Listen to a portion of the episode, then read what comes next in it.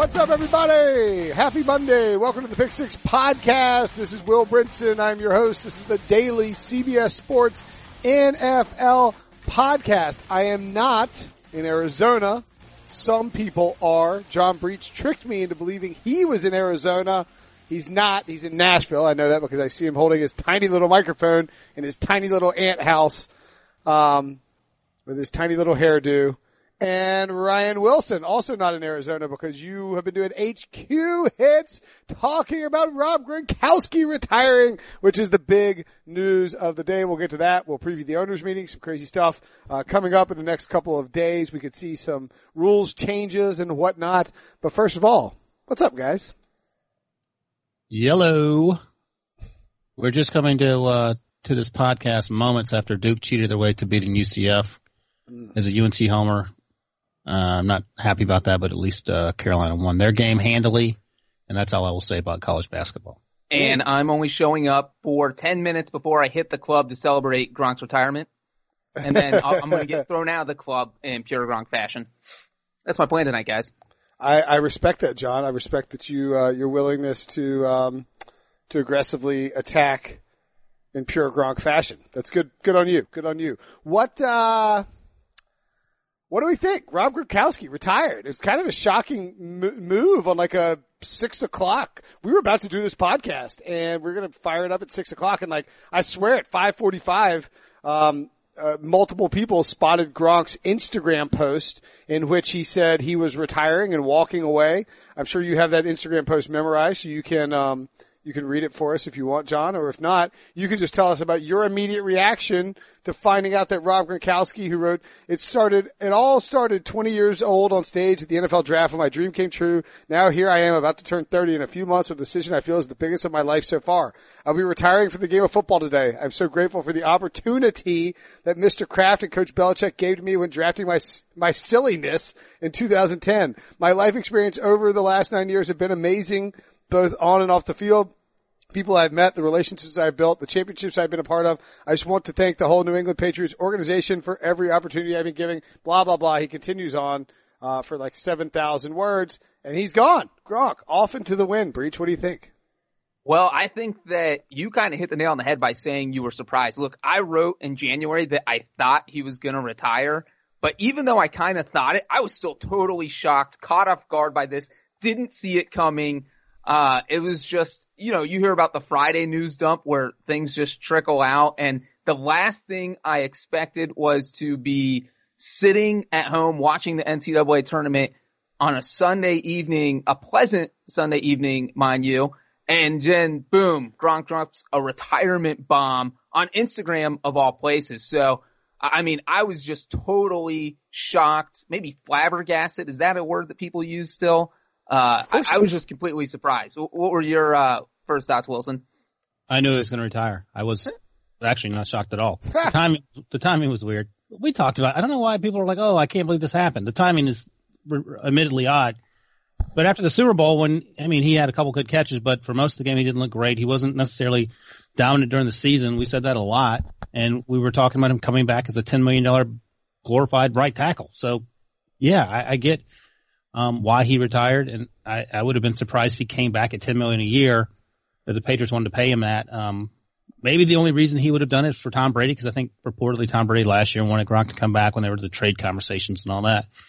But I mean, for I've been doing mock drafts in September, and every mock draft, every other mock draft, a couple times a month, it would be the the Patriots taking a tight end at 32 or whenever they drafted because they they're going to have to replace him. Even after we thought, you know, there's a slight chance Gronk will return in 2019. You still need a tight end because he can't. He's better than Jason Witten, but I, I don't think at this point in his career, given the uh, the string of injuries he's had every year and a lot of them serious injuries, he was going to be anything close to what we saw when he was in his prime.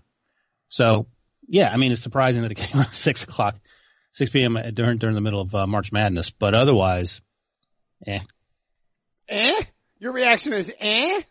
In terms of being surprised. It's a huge loss for especially. So what what did you what did you physically do when you found out that Gronk was retiring? Were you like, oh, or were you like, eh?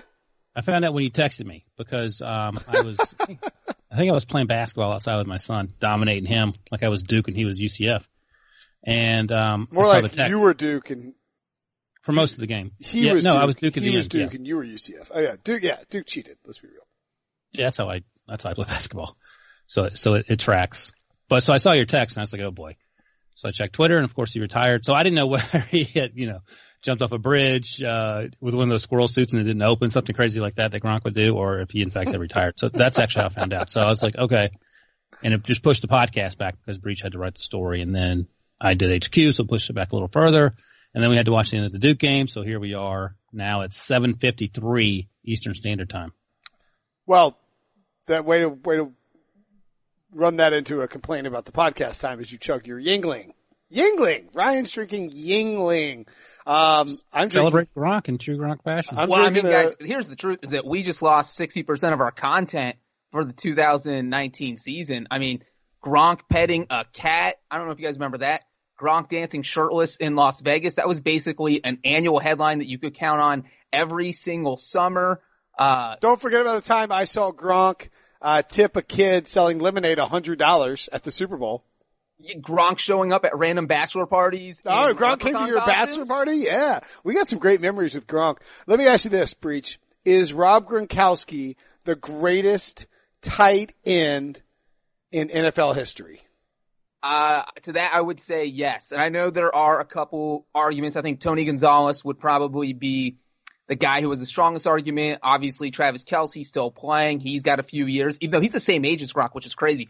But the reason I go with Gronk is because the dude was basically a once in a generation tight end. Not only was he one of the best receiving tight ends, but he's also one of the best blocking tight ends. And you look at, if you break Tom Brady's career into two halves and, and the second half is after that ACL, I mean, Gronk was a big part why they won three Super Bowls and went to five Super Bowls. So you take Gronk off that team, they're not winning, they're not going to five Super Bowls in that span. Maybe two, maybe three because Belichick, but Gronk really was a huge part of that offense. And, uh, yeah, I, I do absolutely think he is the best tight end in NFL history. What about you, Ryan? Agree or disagree? Yeah, no, I agree with that. I mean, he played nine seasons, came in 2010, and he was dominant. I mean, you couldn't stop him. There were no answers for him, and Steelers fans are quite aware uh, of how that played out every time they they faced uh, almost every time they faced the Patriots, and, and Gronk was a, was a big part of that. So yeah, no Tony Gonzalez, like um like Breech mentioned, Kellen Winslow back in the day, the original KW was amazing, but that was a different game. Um, Jason Witten is a Hall of Famer, but I think you take Gronk over Jason Witten. Um, I would take Gronk yes. In, in, in the broadcast. but I have no idea what Gronk sounds like, uh, other than the little snippets. You know what's funny? This is how quickly things have changed since Gronk came into the league in 2010. I think in 2011, when I first started at CBS, I wrote a story about how people were concerned that Gronk was seen with a porn star and had his picture taken with her. He was, it was the off season and he was, I think back in Arizona or on the West Coast somewhere. I mean, now who cares? At the time, no one really cared either, but it, it, some people had their, you know, grabbing their, their pearls and, and, uh, you know, saying things like, I never. And, uh, at the end of the day, that, that had nothing. I mean, that paled in compa- comparison to the, in fact, CBS Sports, I think the Instagram, maybe even the Twitter tweeted out some of, some of Gronk's best moments. Um, he was doing an interview with, um, I can't remember the ESPN reporter who's, um, Spanish speaking primarily. He works for ESPN Deportes, but Gronk answered all his questions in Spanish. Gronk doesn't speak Spanish. that was funny. Uh, Breech mentioned the dancing. He had the Gronk cruise. Don't forget about that. I mean, it was literally one thing after another. And I'll mention this quickly because I saw Breech tweet this and I thought Breech was trying to be funny. And I, I, I didn't find it, I thought it was like, uh, this is sort of weird. But here's what Breech tweeted, um, an hour ago. Gronk's final post-game conversation with Bill Belichick was him planning to party with Belichick. And Breech goes to, to, to quote, to make up quotes, or what I thought he was making up quotes. Uh, Rob, I haven't stepped out in like eight months. I got to step out tonight, which just sounds like something your great grandfather would say before he's going to cheat on his wife or something. and then Bill Belichick says, I'm with you, man. I'm even going to step out tonight. That's actually what the, the conversation they had uh, on the field at the Super Bowl before going to party. They, he said that after this Super Bowl? That's Yeah. incredible. All right, here's the CBS Instagram. Let's see if I can get this um, timed up right. I'll probably screw it up, though. Don't worry. Uh, report to work. Copy that. That's Gronk dancing on a con motorcycle. el ala cerrada de los Patriotas, lo que significa que hoy la defensa fue la que sacó el partido. What does it mean today that the defense really got the W, la victoria? Hola, mi llamo Roberto. Oh, sí, Uh, yo, yo soy fiesta. that's the that's the greatest one of all time. I think the Yo Soy Fiesta See, move. I am a party. Yeah. See, Yo Soy Fiesta. And also, I'm half Mexican. He speaks better Spanish than I do, so I'm It's- a little hurt now. It's a little concerning that you don't speak any Spanish, Breech. no, I said he speaks better than I do. Doesn't mean I don't speak any. I mean, like, Mexican. Maybe Gronk could be your Spanish tutor. I would pay to see that. uh, like you should you should definitely speak more Spanish than you do, John, since you're part Mexican. Because I uh, yo uh, yo habla español un poco. What do you think about that? Yo soy fiesta. Uh, I think I think that Gronk is in fact the greatest tight end of all time, and it's going to be uh, it'll be interesting to see how his Hall of Fame case works. I know there's a debate around the Super Bowl time I'll, I mean, first ballot, no. I think he's a first ballot shoe in Hall of Famer, but I heard, I mean, I think weren't there some discussion about whether or not he's actually a Hall of Famer around the Super Bowl time? no. I think that was Julian Edelman. No, I- I, I We- swear. we- wasn't it? We were all debating the, the whole thing because Edelman had such big postseason performances, and everybody's like, put Julian Edelman in the Hall of Fame, even though his stats were comparable to like Jeremy Maclin, who by the way also retired today. Uh, but, you know, check this out. Um, this is from uh, uh, the Boston Herald. If Gronk, this is uh, this is in um, in mid February. I found this stunning. Is he a slam dunk for, slam dunk first ballot? Will he go in on the first try like tight end Tony Gonzalez just did with the class of 2019? That's where it gets a little dicey. Having consulted five members of the Pro Football Hall of Fame selection committee, there's 48 on the panel, none of them would firmly commit to the notion. He'll get in, there's not much doubt about that. It's just that no one is quite sure when. He might get passed over a few times, just like Ty Law. Um, and, uh, you know, Ter- uh, Terez Paylor, of Yahoo Sports, who did Gonzalez, who presented Gonzalez, um, said his stats aren't as high as some of the other guys who were in, but there's no doubt he's the most complete tight end of his era. But with his stats, there might be some discussion on whether he's a first ballot guy or not. Hmm, interesting. I, you look at discussed who it. he's, who is who who would he be going up against? You know, you look at anybody that could retire in the past couple years, or any or anybody who has retired in the past couple years, anybody who could retire just this year, because there's not going to be a long list of guys. You know, Peyton Manning's going to be inducted soon. All these huge names. I can't think of a huge name that will be on the ballot in five years that could possibly keep Rob Gronkowski out. I I agree. I agree. That's a good point. And I think that to me, he's the greatest tight end of all time. When you think about you know the the ability to block, um, his you know led the league in touchdowns one time, 17 in 2011, really his breakout season. But he had 10 touchdowns as a rookie playing in in, in just you know when he played 16 games. He just started 11. Um, Five times he had double digit touchdowns. Only had more than a thousand receiving yards uh, four times, but you know that that plays in part. Gronk always seemed to have up and like he always seemed to have a huge season and then sort of deal with an injury and then have another huge season after that and bounce back. a lot of serious injuries. Yeah, I mean that's why I I get. I mean, like I understand why he's retiring, I, and you know he does get to walk away, walk out on top. You know, played uh you know played 13 games, start you know this year, won the Super Bowl. Um, you know, and and so for him, I think that that's a you know that's that's kind of cool to waltz away after that. And you do have to wonder if he was really that into the idea of spending another year and you know dealing not dealing with Belichick stuff, but you know being a professional football player at the age of 30. He had a contract that they were going to pay him probably. That they might want to try and renegotiate. I'm sure that probably factored into it a little bit. Um, and, uh, look, I mean, the only guy that I think you could possibly put above him is Tony Gonzalez. If you were picking the greatest tight ends ever, uh, I would personally take Gronk just because I think if you had one game and, you know, like, you know, season on the line, like if you were, if you were picking a tight end for the, for your Super Bowl team, you would go with Gronk over Gonzalez. Yeah, and there's not really any. I mean, somebody could say Antonio Gates or Shannon Sharpe, but the list of greatest tight ends ever, there's not a lot of guys you can put up on that Mount Rushmore, if you will, and Gronk would absolutely be the pick. And if Gonzalez was the first ballot Hall of Famer, I think that means Gronk has to be too. Well, you would think so, John, but that doesn't mean it's a guarantee by any stretch of the imagination. All right, what's uh, what do the Patriots do in the draft, Ryan, or free agency? What's the what's the play here now? Is there? Well, here's the thing, uh, and you actually retweeted this from uh, Rap Sheet, you know, Rapoport. Uh, Jared Cook, they made a push for Jared Cook, I Oh, think yeah. is what he, he said, but he's probably most likely going to sign with the Saints. So Jared Cook would make some sense. He's 32, had 68 receptions last year for the Raiders, was uh, the leading, tied for the lead uh, among all Raiders pass catchers.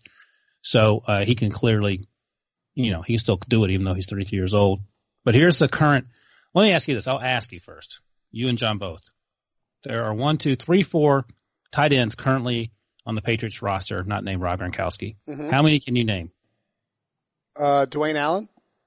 No, he, he's now with the. He's with the Dolph- Dolphins. Oh yeah. I know that because I think I wrote that. Um, Wait a second, it's John's turn now. John, you have any? I think they have a guy named Stephen, but I can't remember his last name. Stephen Anderson. That's right. Oh, yeah. Michael Hoomanawanui. yeah, he's he retired five years ago.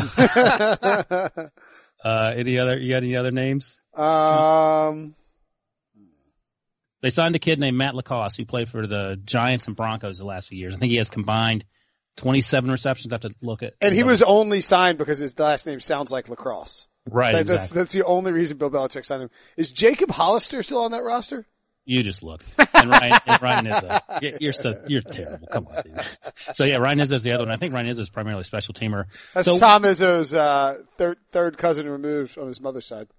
Do you think Tom yells at him like he yells at that poor freshman? That is the biggest garbage storyline of I all thought. Scott Van Pelt's response was, was perfect. it really Ryan, was. was your point of this exercise that the Patriots don't have any tight ends? They have no tight ends to speak of. And I was going to follow it up by saying they really, they re-signed Phillip Dorsett. Um, Chris Hogan's still out there. They could re-sign him. They signed some guy named Maurice Harris to play wide receiver. Julian Edelman's there. They signed Bruce Ellington. Um, and Matthew Slater is a special teams guy. So we don't know what's going to happen with Josh Gordon in terms of when he's coming back and all that. So they don't have any real receivers to speak of at all. All that said, they have three, uh, picks in the first two rounds. They have the, the end of the first round, into the second round, and then they have like the 52nd pick, I believe. I have to double check. So I had finished my mock draft, my two round mock draft that comes out on Monday before the Gronk news, and I'm actually not going to change it, but I'll give you a little preview. I have them um, taking defensive tackle at the end of the first round because Noah Fant and uh, T.J. Hockenson already went earlier in the first round. And then at 50, let's see what it is. It is 50. Come on. Oh, come on. There it is. Um, 56. There we go. So at 56, I haven't taken a wide receiver because they need a wide receiver help. Emmanuel Hall out of Missouri. That's a little sneak peek there. He's uh he was Drew Lock's favorite guy. He's like six two. He ran a great time at the, at the um, combine, and he can be a big play guy. And then finally 64, I have him taking a tight end, Jace Sternberger, who is the fourth best tight end in this class. Um, at least I think he is. And uh, he's he's not a blocker, but he is a, a middle of the field playmaker. And so they got to figure out the blocking situation. We'll see how that works. But let me ask uh, John, either you or Brinson can answer this question.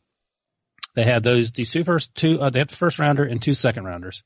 Would you trade up? And it might take both second rounders to trade up, some combination of all three picks to to 12th, which would put you where the Packers are now, in order to have the best chance of getting T.J. Hockenson, who has drawn comparisons to Rob Gronkowski. I think he's more like Travis Kelce. But would you do that to move up to get the best tight end in this class, one of the best players in this class? I would absolutely think about it because you look at the Patriots offense, it is literally designed around having a good tight end. That's how it functions best is when there's a good tight end. I mean, we saw Gronk and Aaron Hernandez dominate for like two years together. Uh, and then obviously only one of them after that going forward. But that offense works best when there's a tight end. And I don't think that Jared Cook can be ruled out just yet because, uh, I can't even remember where I read it, but it was that Cook passed on the Patriots because he wanted to be the top tight end without any competition. And so since the Gronk thing was unsettled, he said, I don't want to deal with that because the Patriots apparently told him they didn't know what he, what Gronk was going to do. And so now you're Jared Cook. You haven't signed your contract with the Saints. You know Gronk's out for a fact. So, I mean, are you taking the Patriots phone calls? Yeah. Is that better though than catching passes from Drew Brees? I'm taking the phone calls and getting a better deal from the Saints. That's what I'm doing. Yeah, that that I think that makes sense because you're going to catch more passes. You don't have to play in cold weather. By Better the, chance of Super Bowl in New England though. yeah. By the way, the uh, the Patriots have released statements. That tells you how good Gronk is because the Patriots don't release statements on many people. Um, and it is interesting. They came out uh, the five six minutes ago. A statement from Bob Kraft and a statement from Bill Belichick were both released by the Patriots, and it it is interesting that it took two hours for them to get statements from those guys down on paper. That leads me to believe that Gronk really did, like, they didn't know until Gronk apparently called Bob Belichick Kraft was in Barbados with his top off sunbathing on the on the or party get, bar. getting harassed by TMZ outside of restaurants. That was I saw John wrote that, but I didn't I didn't uh, click on it. How how bad was it, John? Uh, for the for TMZ or for Belichick? I, what happened? Yeah, I didn't I didn't see any of it. Uh, TMZ went full TMZ on Belichick, and he just blew. He went full Belichick, where he didn't answer a single question, uh, except someone kind of said he looked handsome. And he looked over and smiled at him, but other than that, uh, but and then but then they asked him. Somebody asked him a question about um, Robert Kraft, and it was like he was sort of smiling. They're like, "Bill, you look great. Go Pats, go." He's smiling. Then they asked a question. And he goes, and you could like see it was like like his whole body. You could see his body just stopped. Tense up. Yeah. Uh, here's a statement from Kraft on Rob Gronkowski. In the nine years I've known Gronk, or Rob Gronkowski, excuse me, I've never known him to have a bad day. He always has a youthful exuberance about him. It's a joy to be around as a player. He earned the respect of his coaches and teammates for his hard work, preparation, selfless attitude, and sheer dominance of his game. Gronk quickly became a fan favorite, the most dominant player in his position for nearly a decade. I look forward to honoring him in the near future as both a Patriots and Pro Football Hall of Famer. Uh, he goes on for a little bit, and here's Bill Belichick.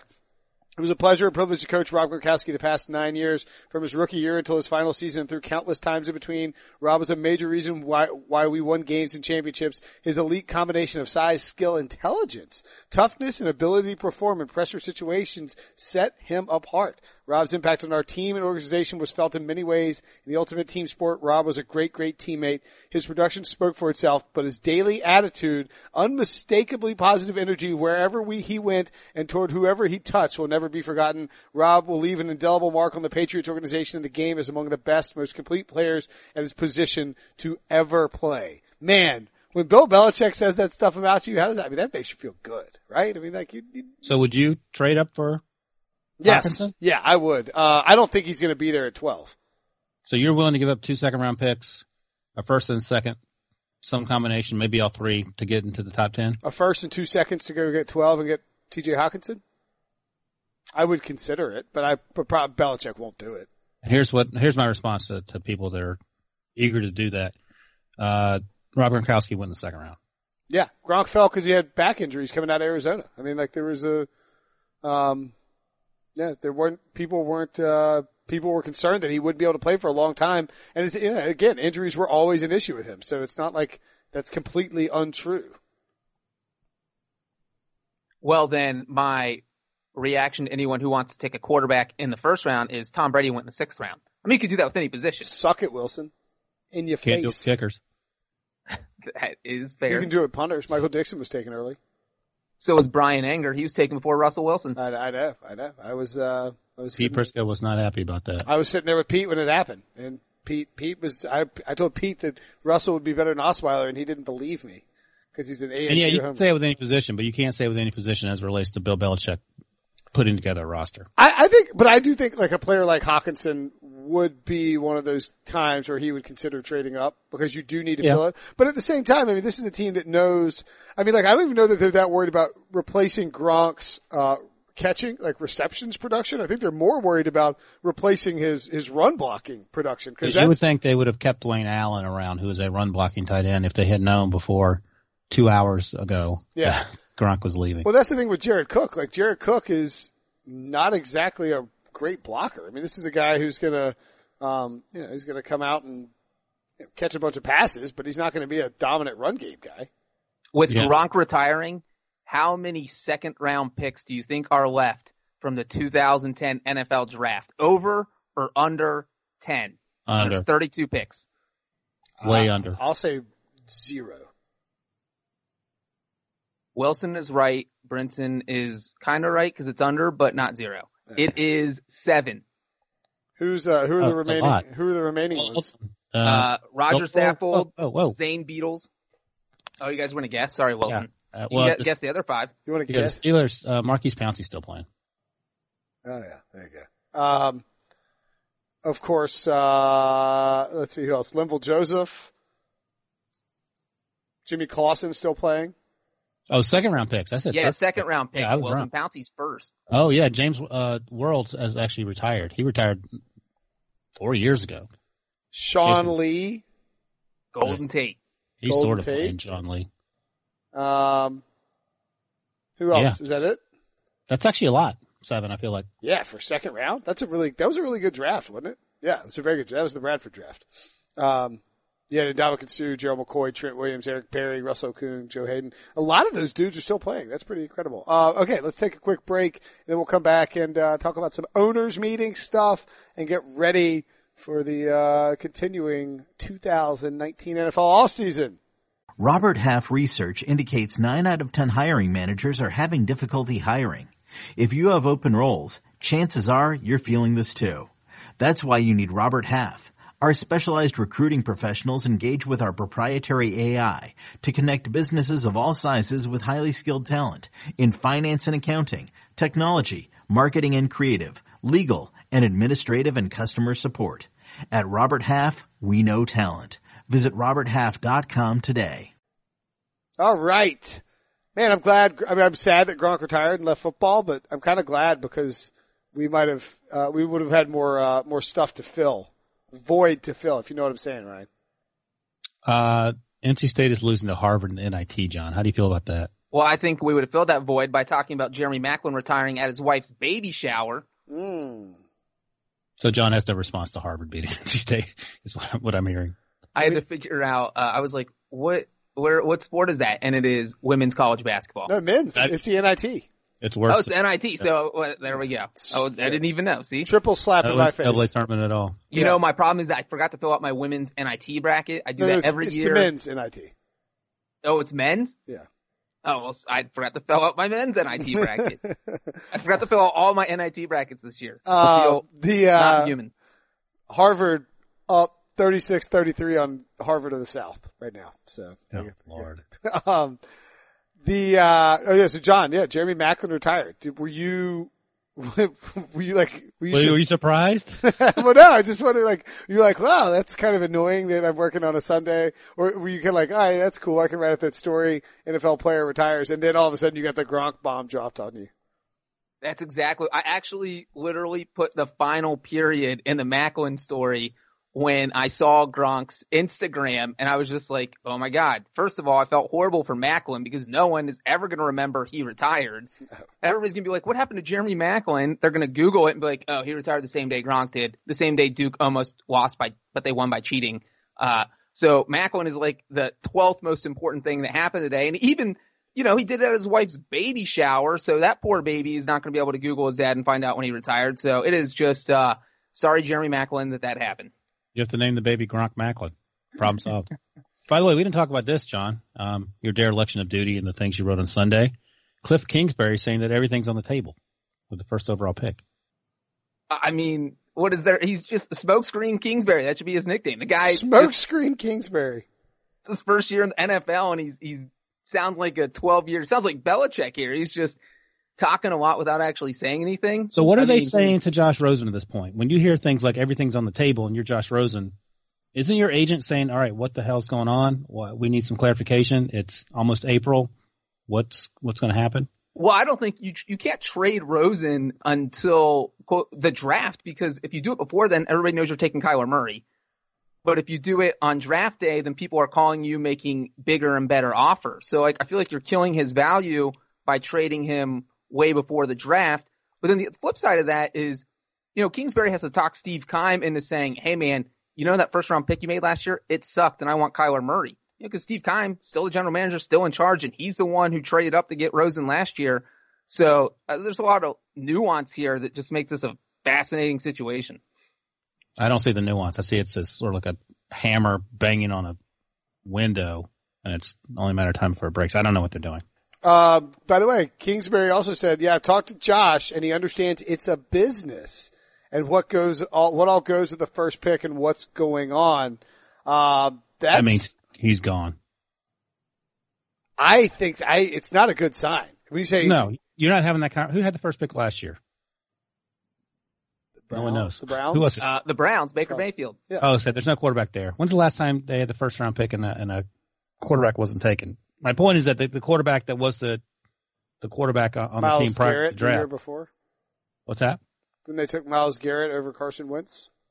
No, that was the wrong year. Is that the right year? No, because Jared Goff, Carson Wentz, Jared Goff first. but Myles Garrett was two years ago. And who was the quarterback? God, I don't even remember who the Browns quarterback had so many quarterbacks. I think he took DeShone Kizer in that draft too. Yes, Right. That's My point is that rarely uh, when the quarter the incumbent quarterback's team has a first overall pick has a coach call them and said, "Listen, we're taking uh, a defensive end. Uh, your status is up in the air because we have the first overall pick. Surely you understand how that works." Um, if you like your franchise quarterback, you build around him. You don't take another quarterback 11 and a half months later. No, I mean, I think it's 100%. You don't say Josh knows it's a business and then start talking about the fact that, um, everything is on the table. Now, I do, I still do think that maybe they're just trying to push this as hard as they can because it's good for business and the trade market and it helps, you know, the NFL likes it and people talk about the Cardinals. And maybe they are because Josh Rosen hasn't said anything because he's been known to speak his mind and not take slights well or suffer fools well or whatever you want to call it. Right. I haven't heard anything from him, so maybe he's, you know, maybe he's cool with it. I don't know. I, Breech, what do you think they're going to do with the first pick? I'm I'm I'm 50-50. I mean, everybody seems sold that it's going to be Kyler Murray, but just the more Kliff Kingsbury talks, the more I think that they could keep Josh Rosen because if you trade Josh Rosen, you don't get good value, then you wasted your 2018 first round pick.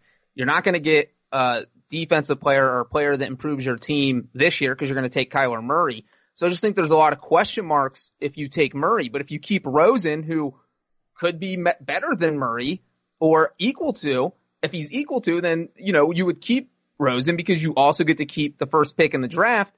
Uh, I mean, unless you think Kyler Murray is at least five times better than Josh Rosen, I just don't see how you get rid of Josh Rosen. So here's the thing: Steve Keim's getting fired this year if the Cardinals suck. So if you're Steve Keim, what do you do? What is your best chance to win? Josh Rosen build around him, or Kyler Murray throw him out there and keep your fingers crossed in hopes that he gets Baker Mayfield up? Uh, choice A. What do you do, Brinson? Um, I would uh, keep Rosen. I would All keep, right. I would keep Rosen, and I would build around him. And if you take a step Yeah. forward, even if you go win seven games next year, I don't think you're getting fired. You know what I mean? Like I don't Oh, think 100% you're not getting fired. That's right. Cause you're improved on your three win season when you guys, I don't know who was in charge of hiring Steve Wilks. That's, that's something that you want to erase off your resume, but that last season was a disaster in every fashion. And I think you, I think Rosen makes a ton of sense. I think you get Bosa or trade down or whatever. You could trade down if someone wants to get Kyler Murray, and I'm sure there'll be people that want to get him. And you get Garrett Bradbury at 15 or something. Hmm. You can get Dexter Lawrence with your the top of the second round if you want. You can get an edge rusher with one of those other picks you get from trading down. I mean, there's so many things you can do that are better than just getting Kyler Murray and still having the same doo-doo team you had last year. Wait, so are we saying that if we were the Cardinals brain trust, we would all stick with Rosen? yeah, sounds like it. Yeah. I, I, I keep getting the spidey sense, my spidey sense is going off that they are going to stick with Rosen and that they, that they ultimately would pref- not prefer to have him, but I just think that, um, they look at it as an opportunity to win this year without having to give up a ton of value. Cause I, th- I think that they can be better than people think. Kliff Kingsbury's not taking that job unless he is convinced the owners that he likes Josh Rosen. Isn't, I mean, that, isn't that a possibility? I think so because they didn't know that they like Kyler Murray wasn't in any discussion for the first Right. overall pick up until Kliff Kingsbury's comments from October when he said that he would have taken Kyler Murray first overall resurfaced and became a became like a talking point. Like until that, there's no discussion about Kliff Kings about the, about the Cardinals taking Kyler Murray one overall. And look, if you add Nick Bosa to uh, Terrell Suggs, Chandler Jones, or maybe even add Quinnen Williams and throw him in the middle if they really like him. Um, you throw that, that's a pretty good defensive line. You got some, you add, Josh Rosen plus Quinnen Williams is better than Kyler Murray.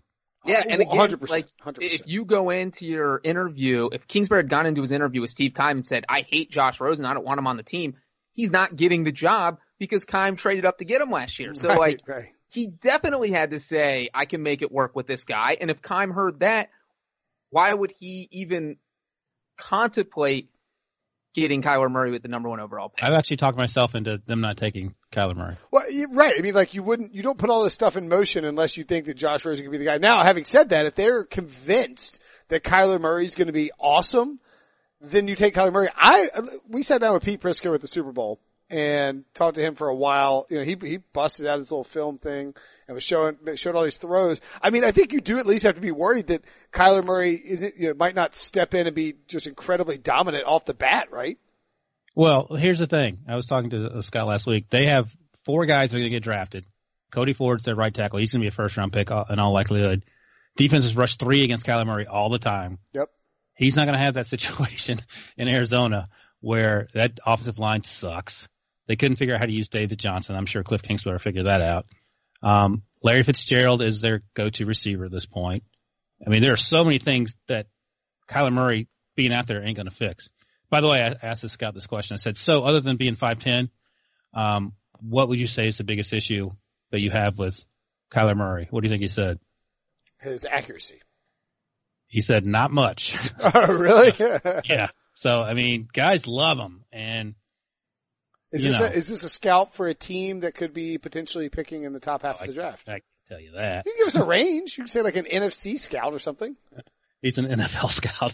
Oh, come on. You gotta learn how to, if you're gonna be dropping, I talk to a scout, you gotta be able to like sprinkle in like a little vagueness about it. Like a scout. I'll, I'll tell you off. I'll tell you off air who who uh, who I was talking to. I'm not telling. Look, man, come on. Well, well I'm, I'm asking because I'm curious if he, all right, is, uh, uh, here's, here, is it a scout with a team that could be looking for a quarterback? Cause it could be anybody. You just asked me that ten minutes ago, or ten seconds ago. No, I, I'm not telling you. It's an NFL scout. Well, that's 32 guys. You gotta narrow it down to like 10. Yeah, he was at the combine. I'll give you that. Does that narrow it down? No, that's not helpful at all. but uh, he covers Bill uh, Smith with the Raiders. It's uh, it's real Brinson. I told you that guy. He's oh my god, Beat that out. he's awesome. Beat. Yeah, make sure you mark that down. But anyway, the point is, I I think you guys have convinced me that unless you're part of, because I mean, do you think that Kingsbury and Keim are looking at all these mock drafts, and I'm as guilty as anyone, going, oh my God, yes, they keep putting Kyler Murray number one. Teams are reading these mock drafts. That seems to be the buzz. Jon Gruden or whomever wants to trade up to get Kyler Murray are now going to be even more inclined to do so, and this is all part of their big ruse. Because I'll be honest, like you look at Steve Keim, he doesn't strike me as someone who's going to be you know, Keyser Söze and up. But we said the same thing about Antonio Brown, who is the OG Keyser Söze. So maybe, maybe he knows more than I think you. Keim's smart enough to know how to manipulate the media. And look, I mean, like, I, I mean, look, he's, he didn't start all this drama. Like, it's just, it's sort of, like, he didn't, They didn't answer the questions. yeah, that's true. He didn't, yeah, I mean, he's, he, but that, he's smart. He's leaving it open. And I think they really are at least considering it. Like, it's not off the table, but I just don't know. The problem is if you trade, if you trade Josh Rosen to like the Patriots for a second round pick, and everybody praises the Patriots, and then you draft Kyler Murray and he's not that good, and the second round pick isn't that great, you're getting fired. Like, like you're getting fired. And if, and if, if Bidwill, Michael Bidwill, the team president and the owner, if he loves Josh Rosen, there's a decent chance that you just can't trade Josh Rosen. Like he's not going to sign off on it. And I think that's an ownership level, uh, situation that you gotta, that you gotta get signed off on. And here's another thing. If they do take Kyler Murray, you guys know when the last time a team drafted a quarterback in the first round two years in a row? Uh, no, but the Panthers did it in 2010 and 2011 with the high, with their first overall pick. The Cowboys did it like uh, with the supplemental draft picks. They took um, Troy Aikman and, um, Matt or Walsh. Um, Walsh. What's Walsh? Steve Walsh. Steve Walsh, yeah, that's right. Who do you have, John? Who the Panthers take? Jimmy Clausen in the second Yeah. round and then Cam Newton first overall. the Cam year. No Sex Newton. It's actually The really, last time to do it in the first round both years was the Baltimore Colts, 1982 and 1983. So we're talking. was that when they, is- was that when they drafted Elway and they had to trade him? Yeah, that's 83 is when they did. Elway was the second quarterback though. He wasn't even the first one. That's the even crazier part. So the, Who- the who's door the- was open for it to happen again in 84. Who was the first was one? it? Yeah, who's the Uh, first? Art Schlichter, oh yeah. They just- gambling, got basically fizzled out of the NFL after like two years, I think. By the way, you guys just glossed over the Cam No Sex Newton joke. Oh yeah, speaking of Cam Newton, um, we can just go straight to that. What's uh, why did Cam, why didn't Cam ha- why didn't Cam having any sex? I don't get it. I think John's our sex correspondent. Did you write that story, John? I did not, Wow. even though I do generally try to write all the sex stories on the website. Uh, I didn't grab this one. He was trying.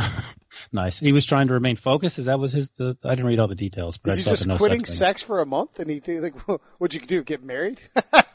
Am I right? Why? Yeah. Why is he quitting it now though? What's going on in April that he needs to quit having? Lent, maybe? I don't know. Some people just go celibate for a while.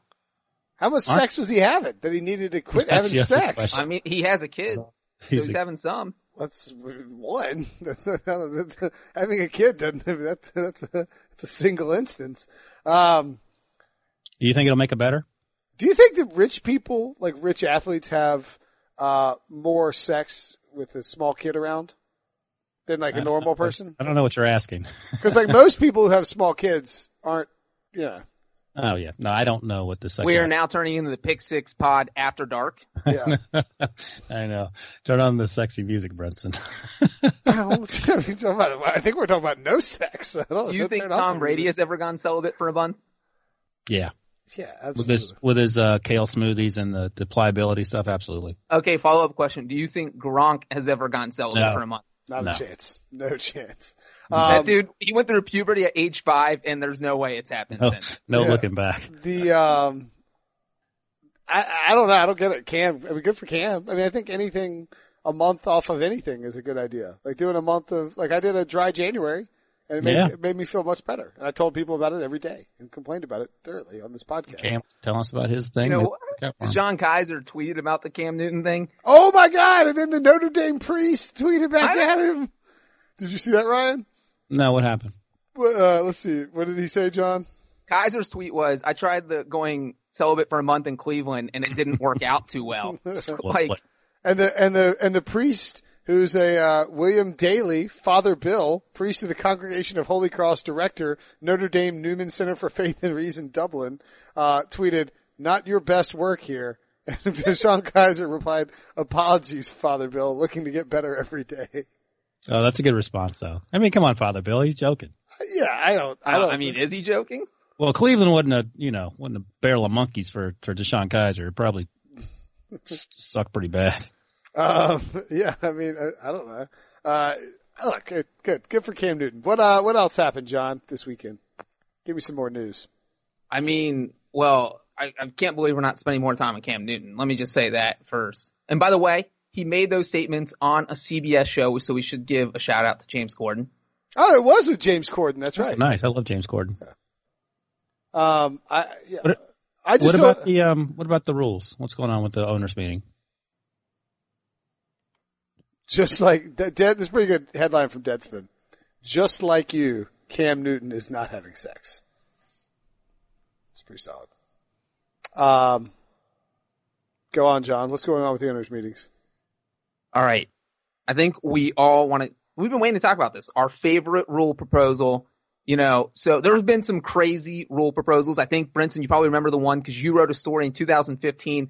Jim Irsay wanted a nine point touchdown where like you score and then your kicker hits a 50 yard kick and then all of a sudden you get nine points. Uh, there's been some proposals in the past about kicking a kickoff through the uprights and maybe getting an extra point out of it or, uh, the touchback moves further back. And now we have the crazy one from the Broncos with the fourth quarter, fourth and 15, don't do the onside kick. And honestly, I feel like that's something that the three of us would come up with if we're drunk at a bar and I love it. While talking to Cam Newton about his no sex policy. You know what? Why don't we, um, why don't we, uh, why don't we listen to Cam Newton? Do you want to hear Cam Newton talk about not having sex on the James Corden's, uh, on James Corden's show? Last, the, the late, late show with James Corden? So we got yeah, vegan in February, and then March. I'm giving. Uh, I hope this is an adult crowd. It looks like it is. No climax. Shut the front door. Straight up. No? No. I'm I'm going through a transition right now. Like where- Oh like, my I'm, I'm God. But they, they should at least done it in February. You got 28 days in February. I wanted, it,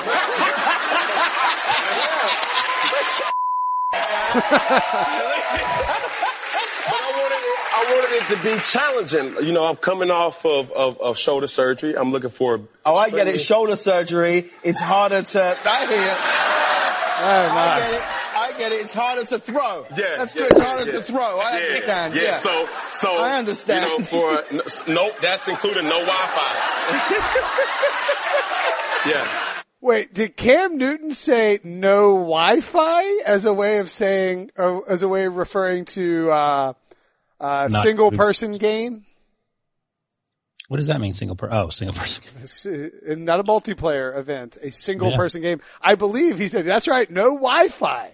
So like he just refers to Wi-Fi. What the, what? that's it. That is a And, bizarre. and and also he said no climax, so that doesn't necessarily mean he's not That's right. He could still be doing stuff. Right, right.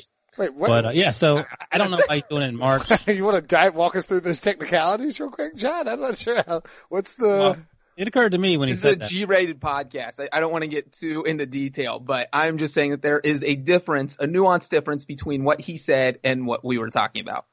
Uh, that, Alright. that that is true. He's not necessarily vowing that he I will not have move on to owners meetings. uh, anyway, so the different Broncos. What did uh, what are the Fourth and different? 15. It seems like an insane idea. As John mentioned, something we would come up with while we were drunk At a bar, at a bar with Cam Newton. uh, at a bar with Cam Newton. Um, well, I think the the likelihood of success for the uh, onside kick last year was like less than five percent or something, wasn't it? So fourth and 15 has to be higher than that. So I I, I guess it's okay. I- It's, it's a weird sort of plan B. Um, and I suppose it's safer than what they were doing the onside kick and, and why they made the changes, but it, it's a weird suggestion for a team um, that doesn't have a quarterback. Number one, and the one team that hated the rule also doesn't have a quarterback and wants to run the ball. It it wasn't the Giants, John. It was the Giants.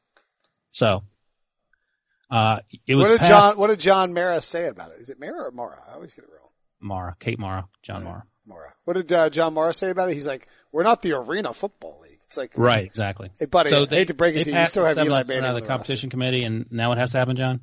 Well, it, the funny thing about Mara's comments is like, hey, at least get your leagues right, because it was the AAF, the Alliance of American Football, that's using this rule, except they do it fourth and 12 from the 28 yard line.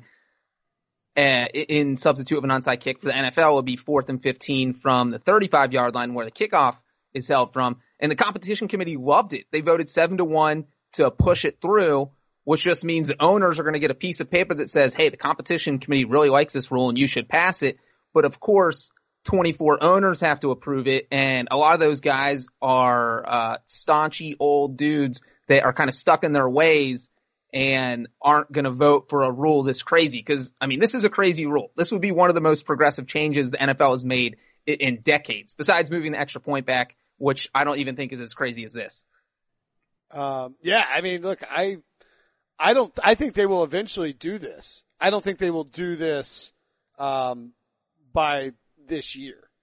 Like, I don't think you're going to see them come out of the gates flying with this when they've got so much to worry about from a replay perspective and they have a new collective bargaining agreement coming up. I just think it would be like a little bit rushed to throw this out there, right? Like, we haven't even And- seen, we haven't even seen a full season of AAF do it yet. Right. And and the other thing is you can only do it once per game. It's not like you can sit and do this after every touchdown. You go out and you say, we're not kicking off. We're going to do this fourth and 15. You can only do it once per game and you can only do it in the fourth quarter. So, I, I mean, it is, I have a tough time believing that 24 owners are going to approve this. And like, you know, you just said John Mara doesn't like it. He's an owner. That's one vote against it. So now you just need seven more votes against it and it's failing or eight more votes against it. So I, I like the rule, but I don't think it's going to pass. Or it'll be close. 24 to Ryan, 8. and Ryan hates it because he's old. No, I'm fine with it. I mean, I, I'm indifferent. Just like the overtime stuff, I don't. I'm not really. I know people get angry about the overtime thing. I, I'm, and I, it's crazy. Maybe I am old because I, I side with Prescott. I said this last week. Get, don't get mad, get better. Wait, where do you stand on the overtime stuff? Because the Chiefs have a bunch of overtime proposals on the table. I'm fine with um, if your defense isn't good enough to stop them. Pete Prisco's theory of overtime. So you don't think both teams need a possession? Yeah, I'm fine with that. You don't need a possession. Brent, I think what do you think the on fact that? that they sort of even it out with the field goal versus touchdown on the first drive gives you some something, you know, a, a little cushion if you're the defense and not very good at stopping people. Um, yeah, I'm with Ryan. I don't like it. I'm old. Uh, all right, let's get out of here on this, John. Give us a very brief Robert Kraft update. Robert Kraft apologizing on Saturday. It's the first time he's released any sort of statement. Obviously, he released one on Gronk today, but Saturday. And the thing is, he didn't apologize about anything that happened in Florida per se. It was just a very vague apology thrown out. Uh, so it kind of a lot happened on Friday and Saturday because his lawyer spoke for the first time. He thinks that Robert Kraft's Fourth Amendment rights were violated. Uh, so there is a lot going on with this case, which makes sense because their first court appearance is this Thursday. So it feels like that just in case something happens, the sheriff in Florida has said the video of Kraft might get out. So it feels like they're kind of building the foundation of protecting themselves in case something happens. Kraft coming out and saying, Hey, I apologized for something. I was wrong or all this happened just in case the video comes out or if something happens this week. So this is going to be something interesting to watch this week along with the owners meetings. Yeah, and I think he kind of had to do that. He'll be at the owners meetings. Uh, Pete Prisco, Jason La Canfora, as well as Jamey Eisenberg. Jamie, Jamie will be there for one night and, uh, Pete and, and Jason will be there, uh, for all three days out in Phoenix. We will hopefully be talking to them this week to find out what's going on there. But, you know, it would have been difficult, I think, for Robert Kraft to go to those owners meetings, to appear publicly, uh, without making some kind of statement. And, you know, no surprise that, did, did the statement come out on Friday night? Was it late Friday night? Saturday afternoon, but his lawyer did an interview Friday night. I mean, Saturday afternoon of the NCAA tournament is a pretty, uh, it's a pretty good time to release a statement. And now Well, if people ask you questions at the owners meeting, you can just say, I defer to my statement. Whereas if you didn't have that statement, it Yeah. just would have been a headache and it would have been all week him getting questions. Yeah. And and- he'll get questions now about Gronkowski retiring too. Yes. Hey, Gronk, could you please retire? Um, in de- yeah, and he said, in deference to the judicial process, I remained silent these past several weeks.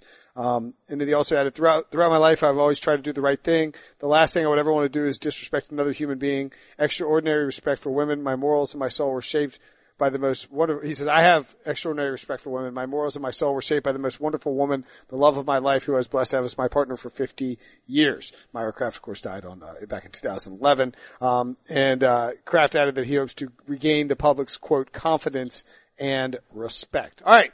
That's it for the podcast. Great stuff as always, guys. Um, we, I'm sure we'll talk this week. I'm sure I'll get you a schedule, Ryan, for when we might talk. and we're all going celibate in April.